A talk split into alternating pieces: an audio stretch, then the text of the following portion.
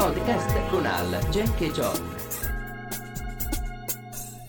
Buonasera a tutti e benvenuti all'undicesima puntata del Tree Podcast. Con voi questa sera i soliti tre, io sono René.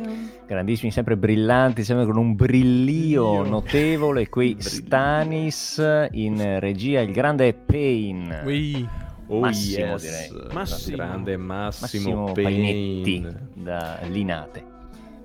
Eh, che è naturalmente cugino di Max Power, quello dei Sims. Eh, no, forse non si può dire sul podcast, Ops, non lo so. ops. Ma questa sera di Comunque cosa parleremo? cioè Avremo Loss, chi è un gran... cosa? No, no, stavo citando un mio amico Loss, ma in realtà volevo riferirmi a te, caro René, perché abbiamo un grandissimo ospite il tuo amico. speciale. Un ospite speciale per noi stasera, uno sceneggiatore, regista e stracapiazze, il gran visir Padovani. Il Roberto Benvenuto. Saviano degli Stracapiazzi. E il Roberto Saviani che grande, standing ovation per lui.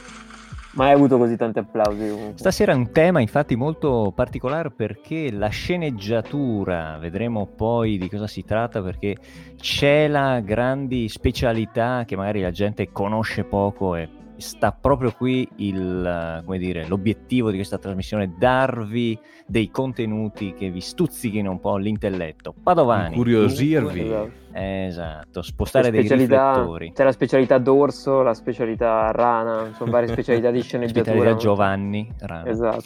a tortellino. E anche Barbaro Dorso.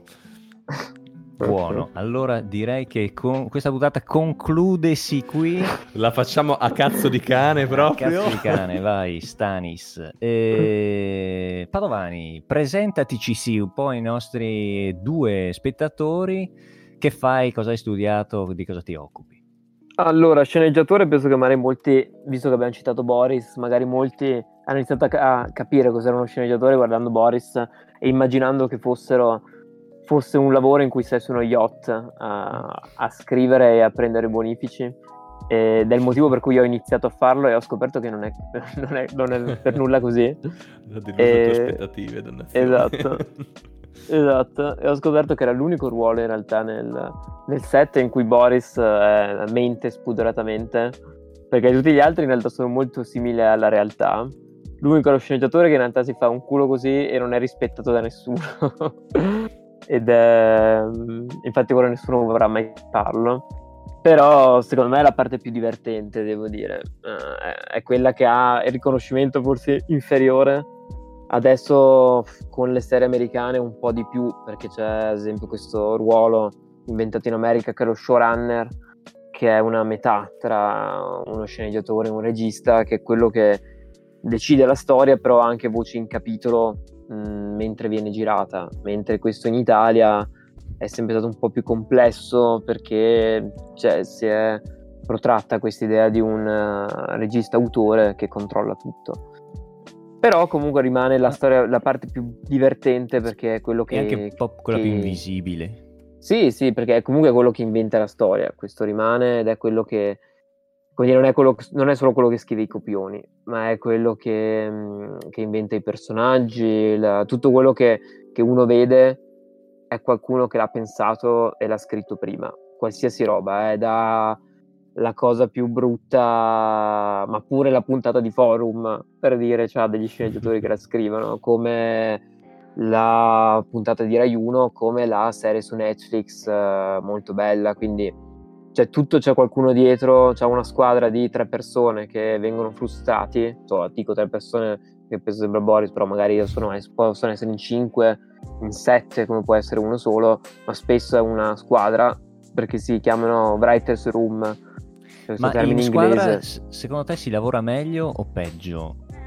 Ma Eh, secondo me si, si lavora magari meglio. si perde il filo in tanti. Non No, so, immagino. la cosa bella della sceneggiatura rispetto alla scrittura è proprio quella che lavori in squadra, cioè parli con delle persone, metti in crisi qualcuno, litighi, fai pace, discuti, però sempre discuti sulla storia, questa cosa qua non Premi può che portare... F4, lasci il personaggio basito. Eh. Però secondo me questo è un vantaggio che ha rispetto alla, alla letteratura, ad esempio, cioè il, il mettere in difficoltà la tua storia, i tuoi personaggi vuol dire mi- migliorarla, perché cerchi punti negativi e la migliori. E questa secondo me è la discussione... La solida. Sì, sì, ed è importantissima il fatto di discutere. Poi ci sono magari anche vari ruoli. Io parlavo di Varieties Room, nel senso che poi ci sono vari ruoli. C'è quello che è più strutturalista, che è, è un po' quello, come si può dire, l'architetto, ecco, nella situazione. Poi c'è quello che mette la malta, c'è quello che magari fa più, scrive effettivamente le, le scene, quello più bravo a scrivere i dialoghi, ecco, che è più a, a quel ritmo lì. Dialoghista poi... di beccio. Esatto, esatto. Tra l'altro Quindi lo sceneggiatore fa un, fa un, po', compagnia, diciamo, per quanto riguarda il suo ruolo di invisibile. Per esempio al direttore della fotografia, mi viene allo scenografo, tutte quelle robe che sembrano non esistere perché quando fanno sì. bene il proprio lavoro Però loro naturale. stanno sul set. L'unico vantaggio loro è che stanno sul set, quindi comunque sono tutte persone che che stanno assieme, si conoscono sì. quando viene, viene girato, vengono, vengono, meno conosciute da chi guarda, però c'è Questo appunto intendo, una, sì, squadra. Mm. una squadra dietro di, di persone importantissime. Eh, però questo è veramente anche un po' un problema eh, europeo, cioè mh, cosa buona e cosa negativa, che da un lato c'è una visione autoriale del regista, cioè che è solo lui l'unico autore eh, che è buona nel senso che ha portato un certo tipo di cinema eh, autoriale ad avere, insomma, essere preso in considerazione. Negativo perché si pensa che sia lui l'unico ideatore, cioè questa idea veramente da regista, da mm-hmm. Fellini, che poi neanche Fellini non faceva tutto lui, ma lui aveva degli sceneggiatori incredibili che spesso litigavano con lui proprio per questa cosa che lui si prendeva tutti i meriti, tipo Flaiano. Eh, sì. Flaiano è un sceneggiatore incredibile e, e, viene spesso poco considerato, però lui ha una parte importantissima in tutti i film di Fellini. Al regista forse viene il mal di testa, diciamo, a coordinare tutte queste figure. Eh sì. È sì. là la sua abilità, probabilmente. Sì. Poi noi bellunesi, vorrei anche dire, abbiamo uno sceneggiatore importantissimo che si chiama Roberto Sonego ed era lo sceneggiatore di Alberto Sordi. No, Rodolfo Sonego. Rodolfo, bravo, scusami, Rodolfo Sonego, bravissimo. Mm. Eh, ho, ho avuto il lapsus con Alberto Sordi ed era proprio lo sceneggiatore suo. Uh-huh. E tutti i film suoi li ha, li ha, scritti lui, ma ha scritto anche un film che è praticamente la sua storia, che è Una vita difficile, che ha poi girato Dino Risi e, ed è la, praticamente la biografia di, di Rodolfo Sonego da, dalle sue esperienze da come partigiano fino a, a, lui che è andato a Roma nel film diventa giornalista però è, è lui che diventa sceneggiatore una storia che ispira che probabilmente ha ispirato pure te. Ma io l'ho scoperto dopo, però dopo sì, nel senso che io ero molto orgoglioso del fatto che fosse, cioè ovviamente io a Roma, uh, sono stato quattro anni a Roma ed ero visto ovviamente come un po' il Montanaro, nessuno, nessuno sa esattamente Belluno dove sia, però Sonego lo, lo, conosceva. sì, ma poi c'era un Bolzano, no? Austria, dietro no, guarda, se dice austriaco, se dice austriaco un bellunese non finisce benissimo. Il dramma dei bellunesi fuori dal Veneto. e però Rodolfo Sonico lo conoscevano tutti e quando dicevi Rodolfo Sonico guarda che siamo dello stesso, cioè la stessa provincia, improvvisamente tutti ti mm, guardavano in un modo, modo diverso, cioè ah ma ho capito dove. La domanda sorge spontanea, come hai fatto ad arrivare fino a questo punto? Cioè hai fatto delle scuole, dei corsi? Sì, come dicevo io sono stato a Roma, ho fatto questa scuola che si chiama Centro Sperimentale di Cinematografia in cui sono, ci sono varie selezioni per, per, entrare e poi ne prendono sei per corso. Io ero proprio nel corso di sceneggiatura, però ci sono anche altri corsi come suono, fotografia, mm, regia e, e vieni avviato, come dire, è una scuola intensiva in cui c'è, molto, c'è, c'è una parte teorica importante ma c'è soprattutto una parte anche pratica, nel senso che sceneggiatura è qualcosa che devi anche imparare a, a farla, a, devi scrivere molto, devi scrivere delle cose molto brutte, renderti conto che sono cose molto brutte e scrivere cose ancora più brutte. E, insomma, devi, devi, imparare a usare i mezzi del mestiere. Poi... Ma brutte, scusa se ti interrompo, brutte eh, dal punto di vista della qualità o brutte nel senso che non, che non piacciono a te? No, vabbè, brutta nel senso che, come dire, imparando devi, devi capire che devi scrivere tanto. Poi, uh, ovviamente, le prime cose ti sembrano molto belle, adesso, rivederle adesso mi sembrano delle cose un po'. Poi capisci okay. che se prendi una strada di imparare la sentirà qualcuno questa trasmissione perché non lavorerò più se dico vabbè no devi imparare a fare anche se vuoi lavorare in certi campi dovresti devi imparare a fare un certo brutto proprio come si diceva lei, eh, il dialogista di Libeccio. devi fare quel brutto lì devi fare quel brutto lì specifico. Io però una certa ho detto che non mi interessava fare quella cosa lì e piuttosto preso dall'orgoglio. Poi sì io ho detto cioè se è una roba solo per soldi allora, piuttosto preferisco andare a fare il cameriere, mi sono detto questa cosa qua, cioè non, non, non, capisco perché devo fare una cosa di cui mi vergogno. Cioè, ci sono il tanti altri mestieri in cui... Sì, cioè, in cui non ti vergogni cioè, a, farlo. Quindi ho detto, ho finito il centro, ho detto no, preferisco fare una strada più, più complessa e... perché poi avevo, avevo, lavorato in delle serie brutte, ecco, che per fortuna non sono mai arrivate a essere realizzate, però ho capito che mi interessava lavorare più con piccole case di produzione, piccole, me- insomma, più che piccole indipendenti, ecco, perché non erano neanche così piccole. Tant'è che poi sei diventato indipendente pure tu, fondando no, una società. Sì, infatti è stato uno dei motivi, è stato anche quello. Con un mio socio, che si chiama Marco Possiedi, avevamo deciso che che volevamo essere indipendenti a fare delle cose personali, quindi riuscire a partecipare a bandi, a progetti in cui avevamo il controllo. Quindi ci siamo creati a fare questa, questa casa di produzione, questa mattata nel Bellunese, che era un po' la cosa più, più matta, e non in una città grossa, ma dire ok, ci creiamo una casa di produzione in provincia. Quindi grazie a un bando che era stato fatto a Feltre, che si chiama Feltre Start Lab, finanziato dal Trentino Hub e abbiamo vinto questo premio eh, che aveva un assegno per fondare questa startup e noi ci siamo fondati questa, questa società di produzione che abbiamo chiamato APAR, che è un nome strano, ma ci piaceva perché vuol dire, vuol dire neve in cimbro, che ha 50 modi diversi per dire neve e questa era l'ultima neve prima che si sciolga a mostrare dei ciuffi di prato, uh, la, la, chiamano Apar, proprio l'ultimissima neve. Non sapevo di questa poesia inserita in questo poetica. nome. Mm. Eh, ci, ci, piaceva, poi è un nome oh. strano, quindi tutti quanti lo sbagliano, perché nessuno riesce a scriverlo bene, tutti che lo scrivono Arpar. Che, o Arpav, Ar- Arpav, Arpav sì, che è quello Arpav. del... L'ultima neve, paleo neve, Arpav. esatto. esatto. Eh. Infatti tutti per andare a cercarci finiscono sul sito del, delle, del, del meteo. Infatti doveva parlare neve lui. Eh, sono giusti, sono giusti. Infatti l'ARPA aveva fatto un sacco di soldi grazie a noi, perché continuano a chiamare loro per tutti questi lavori e loro dicono sì. sì. Tu tra l'altro hai anche a che fare, se non erro, con eh, dei giovani, diciamo, al, ai quali insegni un po' questo mestiere. Mi parlavi, per esempio, tornando anche al, appunto alla poetica un po' del tuo lavoro, eh, di un esperimento che hai fatto con delle, delle inquadrature, cinque inquadrature.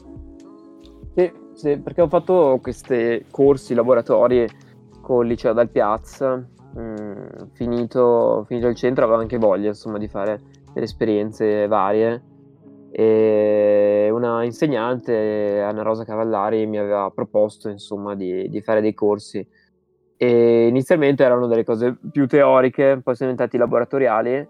E avevamo vinto insomma, questo bando del Mural MIBAC nell'ambito cinema per la scuola per realizzare un documentario. E, per spiegare ai ragazzi come, come lavorare insomma al documentario e quindi come iniziare a cambiare modo di guardare le cose che ha attorno e pensarle per immagini.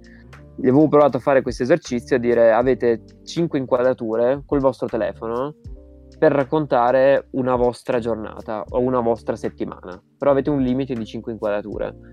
Mm, decidete voi quanto farle durare, mm, veramente fate come volete, basta tenerle in orizzontale uh, e scegliete. Cioè, però è importante che pensiate a perché scegliete quell'inquadratura là, perché se scegliete quella vuol dire che escludete quello che avete attorno anche rispetto a dove direzionate il vostro telefono, state facendo una scelta. E questo mi, mi serviva per fare capire a, a dei ragazzi che ogni, ogni, ogni, cosa che fai è una scelta, ogni inquadratura che tu fai è, è una scelta. Ed è. E ci devi pensare perché non puoi farla a caso. E pure un ragazzo che fa delle storie su Instagram sta trasmettendo qualcosa e stai, ha fatto delle scelte. Se inquadri una cosa, se ci metti un certo tipo di musica, stai facendo una scelta e stai cercando di uh, far arrivare a qualcun altro qualcosa di te o di quello che stai vivendo, dell'esperienza che stai vivendo. Mm-hmm. Quindi secondo me è molto visto che i ragazzi oggi comunicano tantissimo uh, così, uh, con le storie Instagram, con foto, con certo. immagini, fare capire non per forza devi fare un cortometraggio, non per forza deve diventare il tuo lavoro, però capire che stai comunicando qualcosa a qualcuno e capire come lo stai facendo e soprattutto non capire gli altri che cosa ti vogliono comunicare secondo me è una cosa che oggi è abbastanza, abbastanza utile, mm, anche perché sennò sei, sei vulnerabile, eh, perché non hai i mezzi per capire magari sotto cosa gli altri ti stanno cercando di, di, di, dire. Anche perché ha inserito un po' questo concetto del limite che ultimamente secondo me si sta un po' perdendo, cioè adesso tutti possono fare tutto, sempre, comunque, dovunque, eh. fare l'upload che per conto mio, tra parentesi, andrebbe pure pagato in certi casi su YouTube mm-hmm. perché sennò insomma eh, ci sono dei letamai vivi e vibranti eh, di qua di là nel senso Beh, ma ci sono dei sforiamo in discorsi cioè, c'è sì. gente anche che si diverte a guardare questi letamai su YouTube anzi ha più visualizzazioni che eh, non infatti, cose infatti. più diciamo che insomma. cosmicamente io eh, preferirei ci fosse meno cose meno, ci fossero meno ma cose più qualità più di, più di qualità esatto non so come la pensi tu, Padovani? Sì, sì, ma secondo me poi sarebbe da fare un'educazione all'immagine fin da, fin da giovani, perché è ovvio che mh, mm, se tu abitui delle persone a guardare un certo tipo di, di, cose, loro vorranno solo quel tipo lì. Mentre se tu li abitui a um, avere una, un senso critico più forte rispetto a quello che guardi, chiederai anche qualcosa di meglio.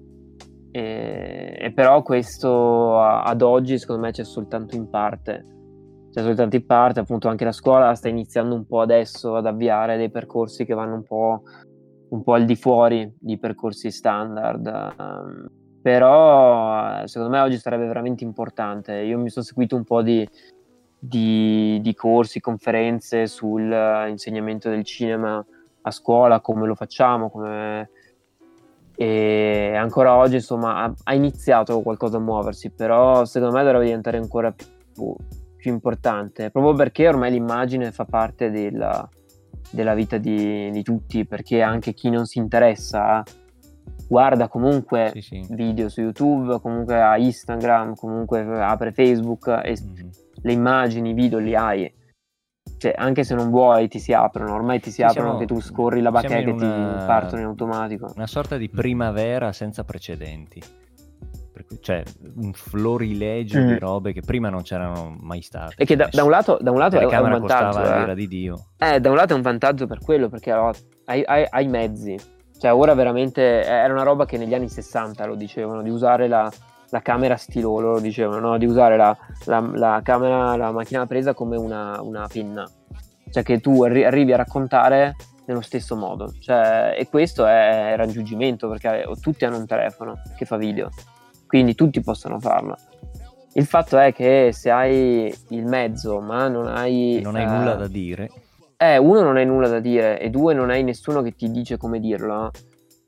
Eh, come, o, o, ti insegna a usarlo, ecco, perché insegna a usarlo proprio di, di testa, non tanto di uso tecnico del mezzo, ma mm-hmm. come usarlo. Sì, che ormai R- rischi... prova di scimmia. Eh sì, infatti è per quello che ho, ho specificato, perché non è, non è, saperlo usare che ci metti in poco, è pensare, proprio questo, cioè il pensiero che c'è dietro quello che tu stai, che tu stai riprendendo.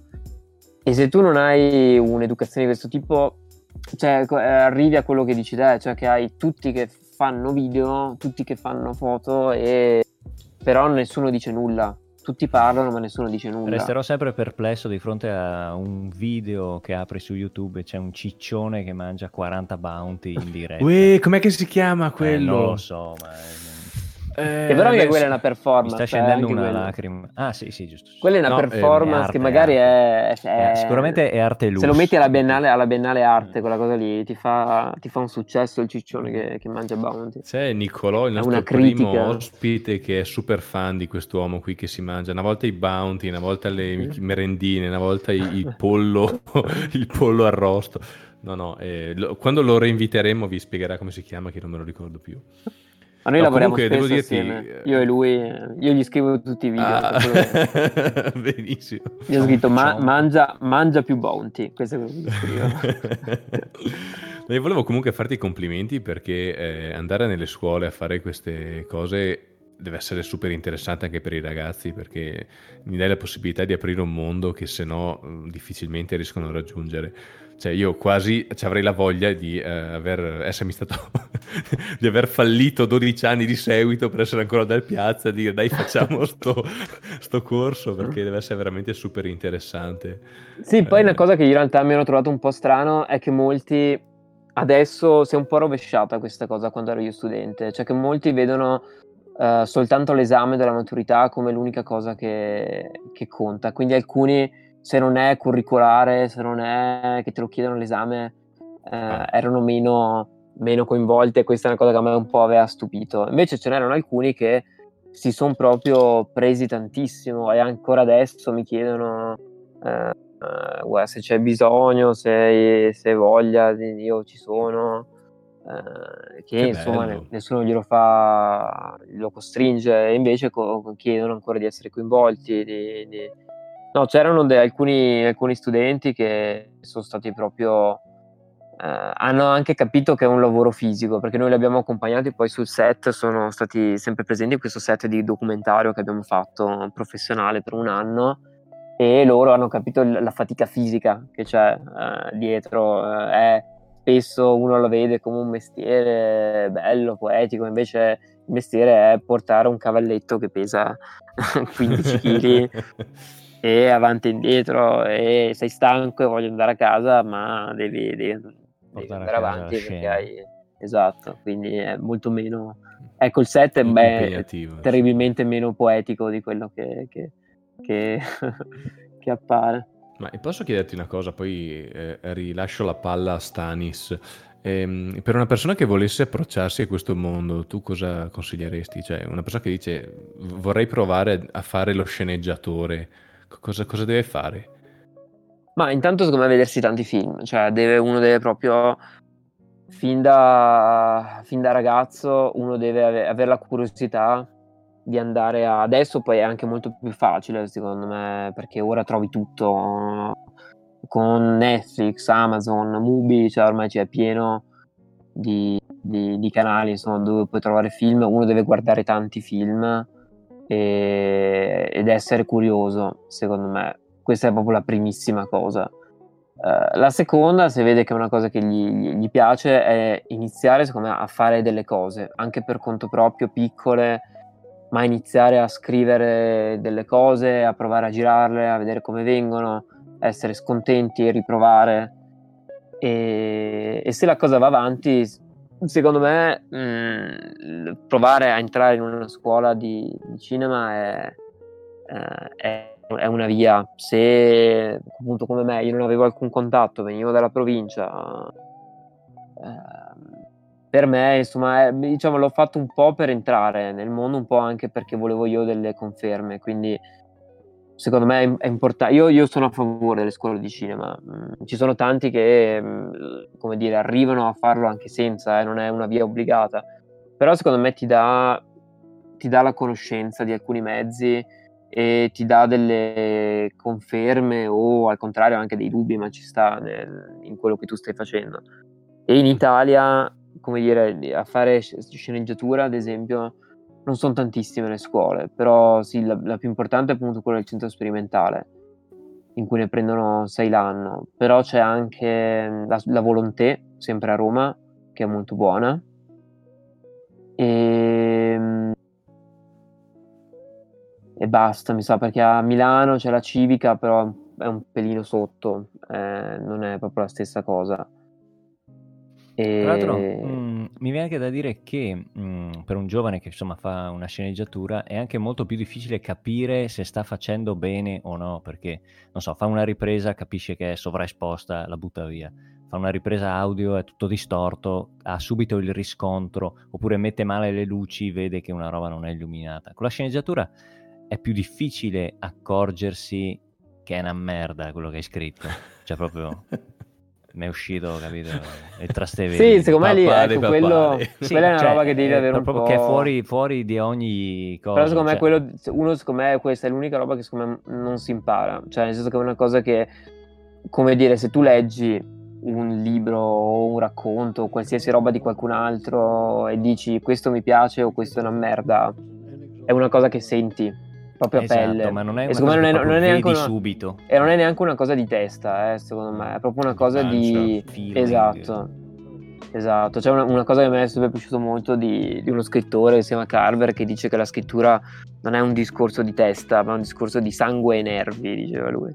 E, e mi piaceva perché è vero, è una cosa molto fisica alla fine, cioè tu devi, alla fine lavori, eh, è una roba pratica, perché devi imparare degli strumenti, devi sapere cos'è un arco narrativo, i tre atti, eccetera, eccetera. Però alla fine lavori con le emozioni. Cioè, se non emoziona, non funziona. Cioè, quello è proprio la cosa base. Cioè, se vedi che quello che guarda non, non ha alcuna reazione, eh, vuol dire che c'è qualcosa che non Sei va. Sulla strada sbagliata. Non tocca- se non hai toccato nessuna corda della persona che ti sta guardando, non sei riuscito a comunicare nulla. Mm e qui si ritorna che è un discorso di comunicazione alla fine, cioè tu stai cercando di comunicare qualcosa a qualcun altro che è tuo, qualcosa del tuo mondo che però ci deve entrare qualcun altro che non sei tu. È Quindi... come tutti questi lavori corali, queste opere corali, tipo un film o un disco, eh, assomigliano un po', io amo fare un paragone con la cucina, come una torta che ha t- tanti ingredienti, ma se ce n'è uno un po' marzo, cioè la torta non è che viene poi così bene, eppure gli altri erano fighissimi, tipo mm. immagini spettacolari, attori di primo ordine. febbraio invece. È già meglio perché se è marzo vabbè ma già maggio. Ma pure se c'è un ingrediente ma pure se c'è un ingrediente che supera gli altri è un problema. Cioè sì, nel senso che tutti gli elementi mm. devono essere sempre a favore dell'idea originaria. E per esempio un direttore della fotografia bravo eh, è uno che ha una sua estetica, ha una sua idea, però è sempre al servizio del regista con cui lavora. Ma pure io come sceneggiatore, quando io lavoro come sceneggiatore e non come regista per cose mie, io cerco di entrare nel mondo del regista, cioè io voglio capire che cosa lui eh, vuole dire e spesso nemmeno lui lo sa. E questa è la, la difficoltà, cioè una, è un percorso che tu fai perché devi andare un po' al succo di quello che uno vuole dire davvero con quella storia. Perché non è. C'è una frase di Zarattini che dice che le, le, trame le compri al tabaccaio. Visto che non è, appunto, non è un discorso di, di, di storia, ma è quello che tu dici, quello che tu dici con, quella, con quella storia. Ed è quello, che, quello con cui tu lavori con, un, con un, regista. Sì. E devi tirarglielo fuori. Infatti è un lavoro più di... di... psicologia a volte quando lavori con, con sì, qualcuno. Sì, devi, devi Anche perché sono pure matti capire. spesso. Abbiamo parlato di tanti aspetti dunque del cinema, ci manca la musica alla quale però rapidamente pensiamo in chiusura. Volevo arrivare un po' di riflesso perché tu hai anche scritto delle cose per dei mitici e anche grandissimi musicisti locali che prendono il nome poi da un vecchio liquore locali però, però, però, mondiali ormai. Però ormai sì, ormai sì. Sono lanciati, sono lanciati nell'universo, direi cosmici. Piano. Sono cosmici i borghetti. Cosa I che avevi fatto? Avevi fatto de, del, delle storie, delle... Sì, uno siamo... screenplay di un concerto. Di cui anche l'intervistatore, diciamo, che ha, ha offerto più che una mano. ha, offerto più parti del corpo. Diciamo. E, e, no, in realtà mi aveva coinvolto in questo progetto dei Borghetti 127 Simioni un bel po' di anni fa ormai 5-6 anni fa, mi sa. Per, era partito perché dovevo leggere delle mm, pubblicità della Fiat eh, tra un intermezzo e l'altro, mentre loro suonavano o alla fine di una loro canzone. Poi ci siamo trovati, è stato un disastro, è stato un vero disastro, è stato tipo il, il, uno dei concerti più brutti, perché proprio non ha funzionato, poi in un bar abbiamo detto ma non funziona, quindi ci riproviamo visto che non funziona. Chiaro. Quindi stiamo andati avanti, abbiamo iniziato a pensare tutti gli spettacoli, inizialmente come, scusa, i concerti come degli spettacoli. Quindi prendevamo un'idea, eh, ci bevevamo una bottiglia di vino e sparavamo cazzate su, esatto, su, su, cosa poteva essere. E il tema era mh, rapiamo la salma di Mike Buongiorno e chiediamo perché dovremmo chiedere un riscatto? Quindi il riscatto era riportare la TV a un unico canale.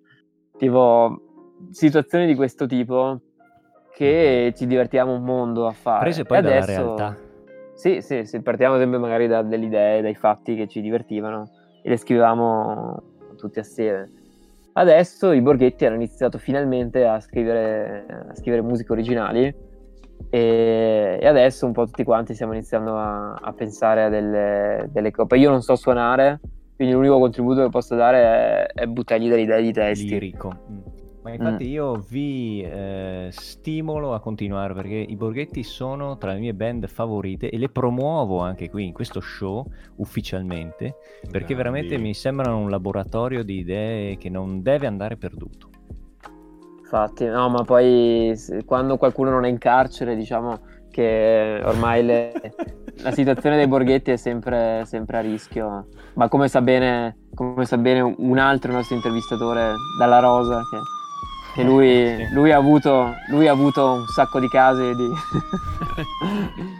si è passato da una carcere del Cile a una carcere messicana i, a causa dei borghetti. È vero no, comunque è, è, un, è, un, è, un, progetto secondo me molto figo e io mi diverto un sacco. E poi forse è più rilassante avere a che fare con magari anche i tuoi amici per fare delle cose così per sport. Piuttosto sì, che magari ma... trovarsi a. Poi ci facciamo di quelle cene incredibili. Ci diverti... Facciamo. Beh, il, a me il tono dei borghetti che mi piace un sacco. Adesso a parte gli scherzi perché hanno una linea chiarissima hanno, hanno le idee molto chiare su cosa sono. Cioè, proprio cioè, la, fare la... tutto a caso. Ah no, a cazzo di, a cazzo di cane. A cazzo di cane. Dai, dai, dai. Però c'è questa cosa del... Um, come dire, il, il, genere tu quando li ascolti è, è, più difficile da spiegare che da ascoltare, perché quando li ascolti hai capito benissimo, perché è un po' di anni 70, c'è questa cosa della, delle macchine, samba poliziesco, però sì. poliziesco appunto sudamericano. Sì. Cioè, ci sono varie, varie toni che si uniscono, però quando sono insieme ti sembra tutto chiarissimo. Mm-hmm. Cioè, se ci metti un'ora a spiegare chi sono i borghetti, poi li ascolti e dici, ah, ma ho capito, me li facevi ascoltare. Quindi amici, l'unico, l'unico, consiglio che possiamo dare è andate a ascoltarli e dopo questo intermezzo pagato naturalmente in natura il buon Padovani ci accingiamo a chiudere la puntata, aspettiamo naturalmente il pagamento dei borghetti. Però mi sa che è giunta l'ora che volge il disio. Guarda, Francesco Dalmolini e Riccardo Simeoni pagheranno in natura per tutti, per tutti gli ascoltatori. Insomma. È bellissimo. Con delle nocciole. Una cassetta di POM, come si dice. Sei stato un grande ospite, carissimo Padovani. Noi però siamo in chiusura. Ah, grazie a tutti. Sì. Quindi grazie mille, noi salutiamo i nostri tre ascoltatori che dopo questa puntata diventeranno quattro probabilmente. un saluto a tutti, un abbraccio da René Ciao mitici, viva Stanis che sarei io. E viva la merda. Eh, vai. Ciao raga di. Ciao.